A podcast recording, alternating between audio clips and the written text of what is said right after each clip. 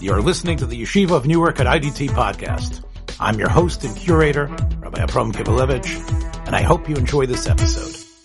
Shalom. I'm here with a person that I admire greatly, Rabbi Meir Schiller, and we are starting here a, a program schmoozing with Rabbi Meir Schiller, but I thought it was important for our audience, first of all, although they might have heard of Rabbi Meir Schiller, they might have uh, heard about him and his, his role in, in, MTA for so many years. They might have heard about his book way back. But I thought that today it might be worthwhile as sort of a sort of our pilot episode to sort of get to know Rabbi Meir, especially since the biographical details of his life are fascinating and uh, there's nobody better in filling them in. Uh, Rameir, thanks for coming on, and and I hope this will be a uh, a fruitful relationship and interaction. You know, you, you, mentioned on one of our programs that we did recently uh, about the Rebbe that you've you passed your seventieth uh, birthday. Let's take things back even before you were born. Even we're talking here, uh, your your great grandparents, and talk about what it is that you believe is still sort of coursing through you, their ideals from when they came to America. Well, my grandparents on all sides were here before World War One. They uh, came beginning in the 1880s after the assassination of Alexander II, when many Jews fled Russia in the aftermath of that.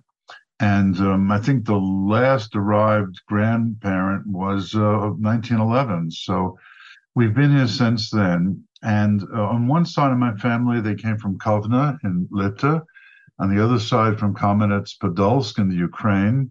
And on one side, my great grandfather arrived here and was still Orthodox. He kept Shabbos and Kashrus, but he would sit at home in his house alone on Shabbos, keeping Shabbos in isolation because his children and grandchildren had already opted out, as so many thousands, tens of thousands, hundreds of thousands of Jews of that generation came to America and they opted out. So he was very steadfast in that regard. The rest of my family became Brooklyn Jewish of the uh, first half of the 20th century, which was a, a genre all its own. It was fiercely ethnically Jewish, kept some religious practices, was very liberal politically. What that term meant then is worth discussion, but very liberal politically. But they saw themselves completely as Americans my stepfather took me to Philadelphia to Independence Hall, and my my real father took me to Washington to visit the sites there. And again, I don't know what kind of psychological chicanery I resorted to, but I felt for sure that I was there at Lexington and Concord and Bunker Hill. I mean, there was there was no part of me that didn't feel a part of the American process. And as a, a regular American citizens, all patriotic songs and rituals and myths were all part of who I was. So there was this sense of Jewish identity combined with a very vibrant sense of American identity. So, so your parents gave you a, an understanding of what it meant to be a Jew, of what a European Jew was like. Did they tell you about your great grandfather? Did they tell you about his keeping Shabbos, or did, is this something you discovered uh, years later? No, no, they they told me about it, and there was actually uh, another grandparent or great grandparent who came to America and was so unhappy with the Yiddishkeit situation here, he went back to Europe.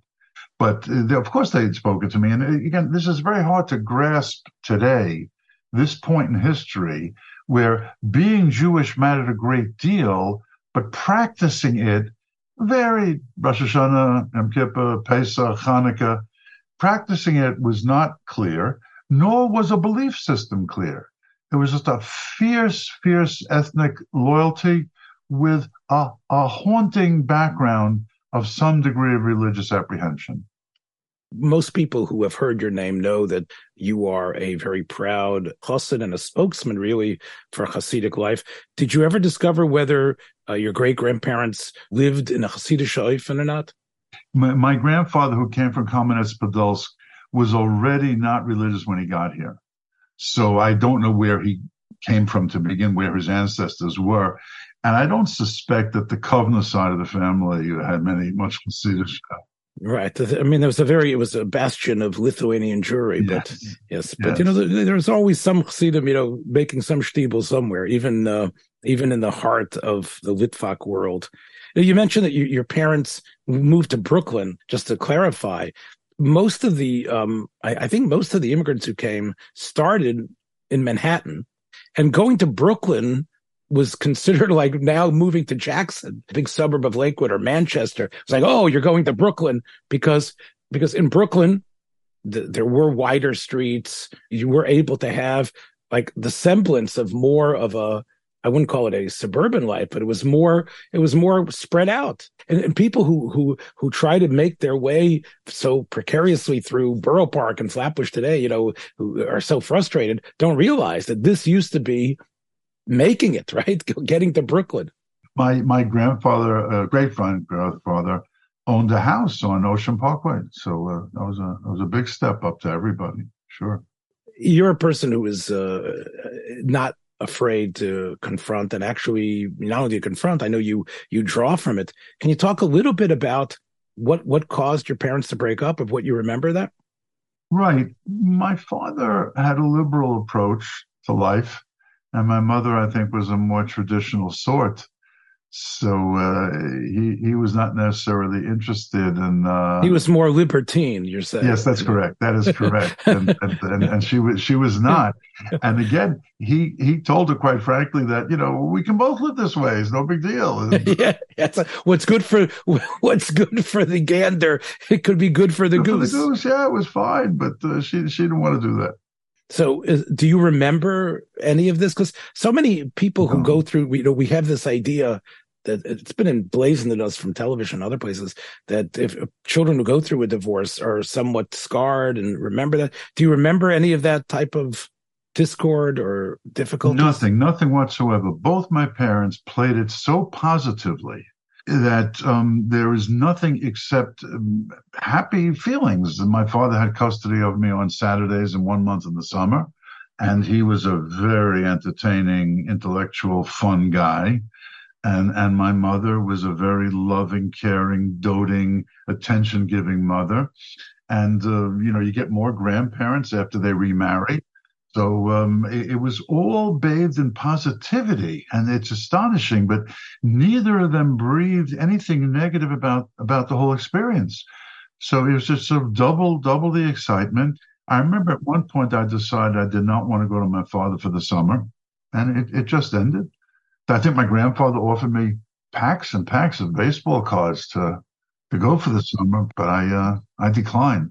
Did your father uh, live in the same uh, borough as your mom? They both lived in Brooklyn. No, no. My father um, lived in Manhattan, and we lived first in Brooklyn, then in Queens. And he would come to get me in Brooklyn and Queens, and every Saturday was a separate thrill. I mean, we go to the Manhattan and uh, go to the arcade for an hour and then go to a nice restaurant and go to a movie and go to a bookstore or a toy store. And that was when, not during the football season, during football season, we went either to West Point for Army football, or we went to uh, to Baker Field for Columbia football, or sometimes even out to Jersey to Princeton or Rutgers football. Wow. But it was very, very full. Uh, my stepfather was a, more of a pro football fan. So there were weekends when I'd go to the college game with my father on Saturday, go to a Giants game with my stepfather on Sunday, and then if the stars were aligned correctly, my mother might let us go to a Ranger game at the Garden on Sunday night. Sunday night, wow! Talk about a trifecta. So those were the days, of course, where the New York uh, college teams were actually exciting to watch, especially Army you know that was something to see the to see the cadets play had a great influence on me west point great influence um the the cadets on dress parade the cadets in uniform the the rituals of hierarchy and of respect well, West Point was a very formative influence on my life. And even though you were really just going there to, to see the games on Saturday, right. but you had the sense of, I guess, the, the sublime understanding of what it meant to have devotion to a greater cause. Oh, yes. The patriotism, all the statues, the history of West Point. I was um, into history in general, and of course, West Point um, is not far from, you know, several battle areas. And then the songs, the cadets all went to all the games, all the cadets attended all the games in, in, in dress uniform. And, uh, and the program, the program would be full of history of, uh, of West Point and the college and the football team. And I, I cherish those programs. And it wasn't it wasn't just General MacArthur that was shaped by West Point, but I was as well. And you know, of course, many of our listeners who know about you know that, of course, you you were a coach yourself. Perhaps it isn't just that you saw the positivity of of what it meant, how how how the sports actually helped shape the character of of these players. These these were not just you know showboating guys. This this was these were guys who you knew in a couple years would be shipped out, you know, to Korea or someplace like that. Vietnam. A lot of the players I saw in the fifties wound up in Vietnam. You mentioned how your family moved, uh, your mom and your stepdad, who it sounds like you got along with pretty famously. My, my stepfather, I always talk to my brother about this, my half brother, and we always say that uh, our stepfather treated us both the same. It was as if I was his flesh and blood, which had pluses and minuses, but it was all, it was all, he was trying to be a father as he understood being a father. So there was no sense of me being anything less than my brother. We, we were both his children the same way. And what was the rationale behind the move to Queens? Right, that's a that's a fascinating story. They had lined up. My stepfather got a job uh, to go to Minnesota, and uh, my father intervened and said that um, he has custody of me and on Saturdays during the summer, so can't go. We went to court, and my father won. So there we were, sort of shipwrecked in my grandparents' house with the boxes and suitcases piled up all over the place, and we had to find someplace else to live quickly and they found an apartment in Queens. So in the middle of kindergarten, we moved from Flatbush to uh, Rego Park, Queens. What was your stepfather's profession that had him moving like that? Right. He was um, a manager of clothing factories. He he knew how clothes are made and seamstresses and so forth. So wherever there was a good job as a manager of a clothing factory, we went there. Actually, at some point, he got a job managing a clothing factory in Pine Mountain, Georgia and he would commute every week back and forth because he was valued as a manager of this factory. And I, also went along during the summer to Pine Mountain, Georgia, where um, I, I, met several staunch Goldwater supporters. And uh, there was this guy, Bo Callaway, who was a congressman from Georgia, who uh, I think maybe he served in one of Nixon's cabinets. I don't recall. But uh, he, he got me an autographed picture of Goldwater in the early 60s. So I, I, know you, you mentioned that it was a, a, sort of an accident. You just needed an apartment in Rego right. Park. Yeah. But you went to the local public school there, right? Sure. PS 206. Yeah. And that was starting from already first, that was like from first grade. Yeah. Halfway through kindergarten, we made the move. That, that public school experience, uh, you're a teacher now, of course, you know, you right. teach in, in, uh, right. in, in, in Munkach and, talk a little bit about what it was like to go to public school. I, I, I loved it. I loved it. I, I, loved going every day. It was a it was a largely Jewish public school. I mean, maybe there was a, some scattered Gentiles there, but mostly Jewish. And it was divided uh, homogeneous classes according to academic ability. And and I was in the one class. I'm not you know bragging, but I was in the one class there, and uh, it was just wonderful. I mean, the discipline, the work, the standards were, were so high. And there was no playing around with grades. You got the grades you deserved. And the homework, the the burden of the homework. And in, in second grade, I had a teacher, Miss Calderella. She was very tough. And she hung up on the side of the room a big envelope where you should submit your creative writing. The second grade, your creative writing. And she would give you either a gold star, a silver star, or a check for what you handed in. And it added up to the end of the year. There was going to be a contest who had the most uh, points amassed by this system. And I would get up uh, fatugs and write incessantly, both my own fiction and um, historical and political stuff. I remember once I did a second grade. You're talking about? Yeah, yeah, second grade. I, I, did a thing on the United Arab Republic because Syria and Egypt had just merged then and created the short-lived UAR, United Arab Republic. And I remember Miss Calderella gave me a gold star for it, and she said, maybe you should write about fun things like circuses and rodeos. I, I, see. And what do you think generated that type of interest? Was it stuff that you were hearing from your stepdad and your mom at home?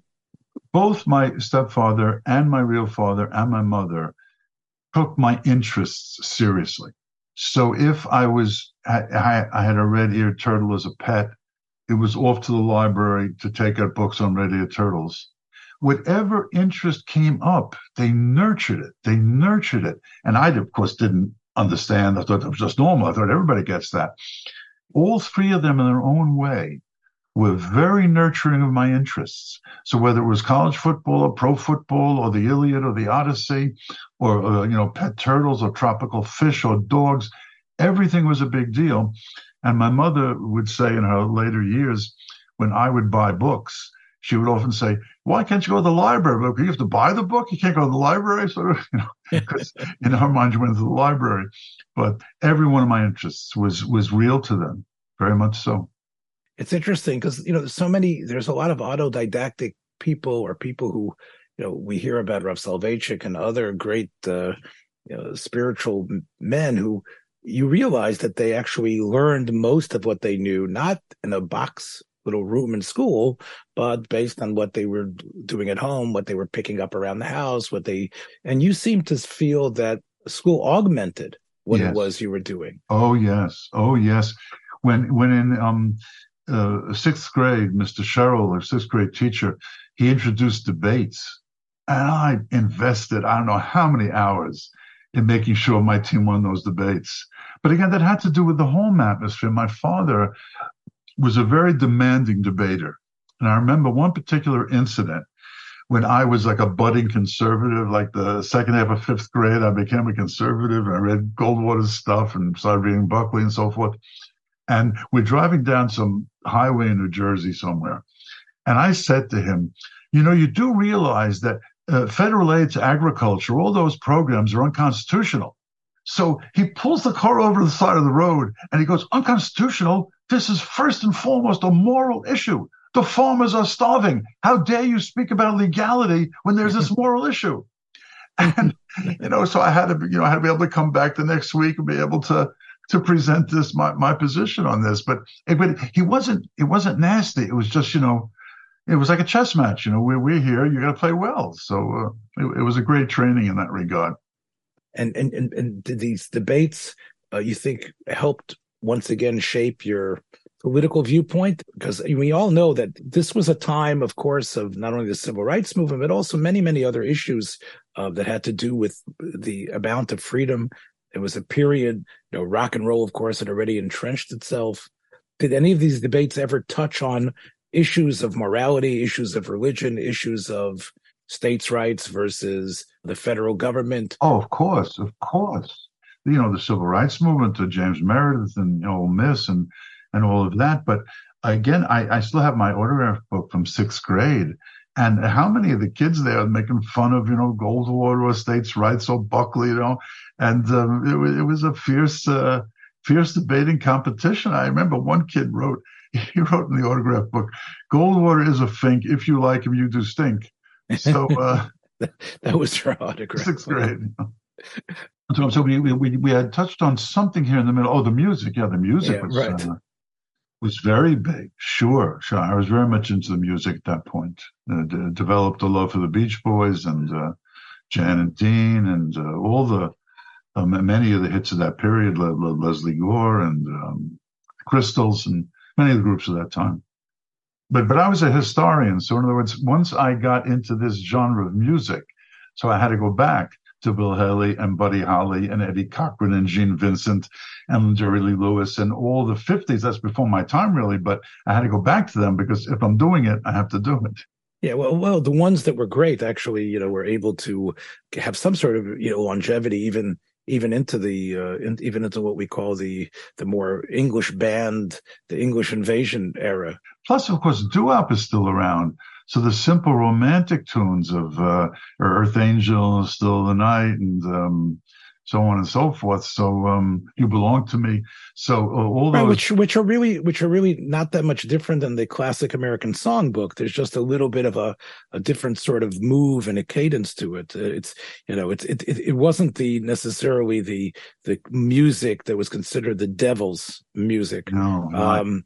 Look, we all look uh, without without getting too graphic. We all know what rock and roll really means, right? Rock and roll is really uh, it, it connotates uh, sex, which is really what one of the reasons why uh, so many parents were up in arms in it because yeah. it seemed it seemed to the, the the rhythm seemed to be so aggressive. It did have a transformative effect on society. I, I do believe that that um, when it became mainstream uh, America, part of America, um, had ended. I think when it became mainstream. Well, you put this way, you know, what happens when we talk about the sexual or cultural revolution in the 1960s you know we're saying that you know these subjects these ideas they are they're we're out in front they're in your face. Yeah it's got to be rock and roll music right? If you want to dance with me. That's what that's what ends up happening. You can't earth angel and and you know mr sandman you know those those are those have uh, sort of like uh, flitted away into yeah. some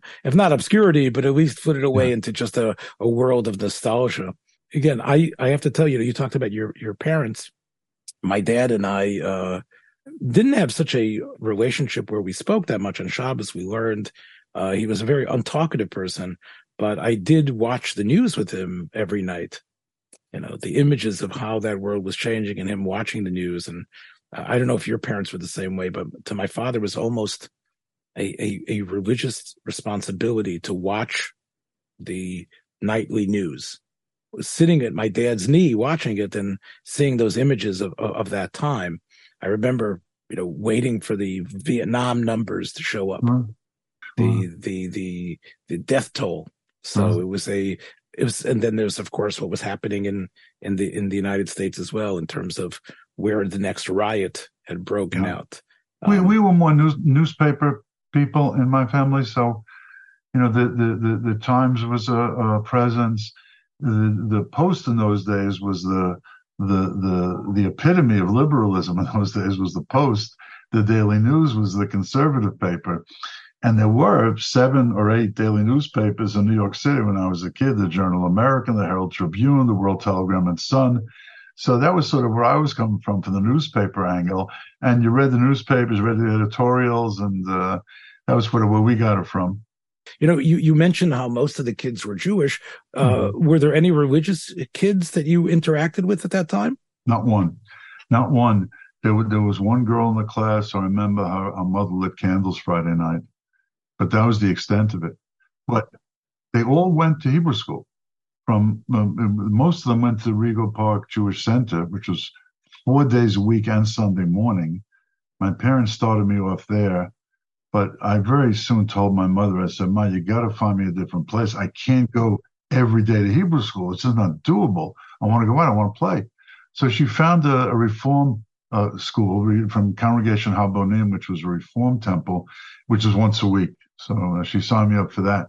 And the idea that, we'll just tell our listeners, for many um, Americanish parents, the idea of sending to Hebrew school was I guess there was a certain sense of guilt, but also part of it was you have to be able to have your bar mitzvah, right? You have to be able to uh, you have to be able to to say kaddish, right? I mean, right, yeah, it was more than that. It was you have to know you're Jewish. You have to know about Jews and Judaism. It was a very strange point in history. I often say, you know, my generation, after my generation, or maybe you, yours as well, well, who's going to appreciate, you know, a Woody Allen movie or a Philip Roth novel, right? Because mm-hmm. th- that was they were geared to that point in history of being in but not being in. Yeah, I was in Congregation Habonim Hebrew School. Uh, to, two stories about that time. One, the teacher said to us, we were doing the Pasha of Shema, and we did the pasuk Shatim Yadecha, and she said to us, Yeladim, do you know there are people that interpret this literally and tie leather straps around their arms and heads? And none of us had ever heard of such a thing. We'd never seen such a thing. It, had not occurred to us. The other also a story which typifies that time is that the principal came in one day and he denounced the Christmas decorations in the streets. And he said, you know, these Gentiles with their garbage hanging out in the streets, you know. And my, my mother would have none of that. And I told her this story, and she called the rabbi of the congregation to complain. And the guy came in the next week. Oh, I didn't mean this. I didn't mean that. But my mother would not tolerate describing, you know, Christmas decorations as uh, as garbage. I mean, I I, I watched Amahl and the Night Visitors on Christmas Eve. So uh, to to me, the, the Christianity was not a bad thing. Was there a was there a Christmas celebration in, in, in the school? No Christmas celebration. We sang at assembly, which was once a week on Friday we would sing seasonal songs, or it was Hanukkah or Christmas or Easter. We sang seasonal songs, but we prayed every day. We had school prayer. This is before the, you know, the two Warren Court decisions. We had school prayer and Bible reading. So uh, the, the assistant principal got up at, assembly and read to us from the Bible. Now, in deference to the fact we were like an 80% Jewish school, she read from the Old Testament. But that was very much a part of the whole thing was the prayer and the Bible reading still existed. We know that you were in Rockland County and we and, and, and you've written about how you you came to orthodoxy, but let, us go over a little bit of those of those facts. First of all, what was the reason to move once again from uh, Rego Park up to Rockland County? Why did that happen? I think you had to. I think it was some sort of obligation that when one had the ability to buy a house, you simply could not stay in an apartment. You had to buy a house. I think it was an obligation of the times. Mm-hmm. And it was the prohibitive to actually buy a full house in Rego Park. Yeah, uh, there, there, weren't so many. It, it, Rego Park was mostly a neighborhood of apartment houses, almost uniformly. So, you, so your so your stepdad and mother really looked far. I mean, they went about you know almost thirty miles yeah, north. That's true. That is true. I just want to make one point, if I can, we can retreat here for one moment, because this okay. be important to the, the, the saga of the orthodoxy. I, I, have to bring out the fact that I think I was very much influenced by the the westerns of the 1950s, and I think that they gave me a teaching in terms of the westerns that you watched on television. Yes, correct, correct. Yes, which sometimes expanded into movies. They did The Lone Ranger as a movie, actually, two movies, but I, you know, I don't, I don't think I would have gotten to where I got to in my life without the teachings of the Lone Ranger or Davy Crockett or the Rifleman or, or any of those Wyatt Earp, any of the 50s heroes, the, the Cartwrights, Bonanza. I think they all had a tremendous effect on, on shaping me in terms of the, the, the seriousness and, and the standards of, of that life must have. So I just got to, just we're doing a biography here. I have to give thanks it's interesting, you know, you mentioned, of course, a little hodgepodge of, of, of, movies and television. They might all draw somewhat from the same fountain, but it sounds like what you're saying is, is that the idea of the, the Western hero who tames the environment, who restores, like, you know, the rifleman who actually an interesting, you know, Chuck Connors' role there. He, he actually isn't the the the, the sheriff. No. The sheriff is this milk toast fellow who basically he basically could do nothing. Um, right. And here's, you know, the, the, rifleman is the rancher, but he's the guy who has to take care of everything. So, yes. you know, the actual law enforcement, the guy who's getting paid by the government to do his job, yeah. he always depends on the rifleman to somehow, uh, defend himself. So yes, there is an idea of, of, of, of taming, but it also comes not from the authority. It's almost like the, the tough, independent, uh, sure. uh, person who somehow the gun is who's a who could really be a gunslinger if he wanted to. Important to uh, say this that very few of them were part of official authority. Uh, the more we think about it, almost none of them were, were wielding a Davy Crockett, Lone Ranger, and none of them were, were wielding right. paladin. None of them are wielding, wielding official authority. So again, it's it's very Americanesque in that way that it was it was outside the normative channels of authority. And there was another important character, which I would say you had in Paladin and you had in uh, uh, Jim Bowie and you had in Yancey Derringer and you had Maverick.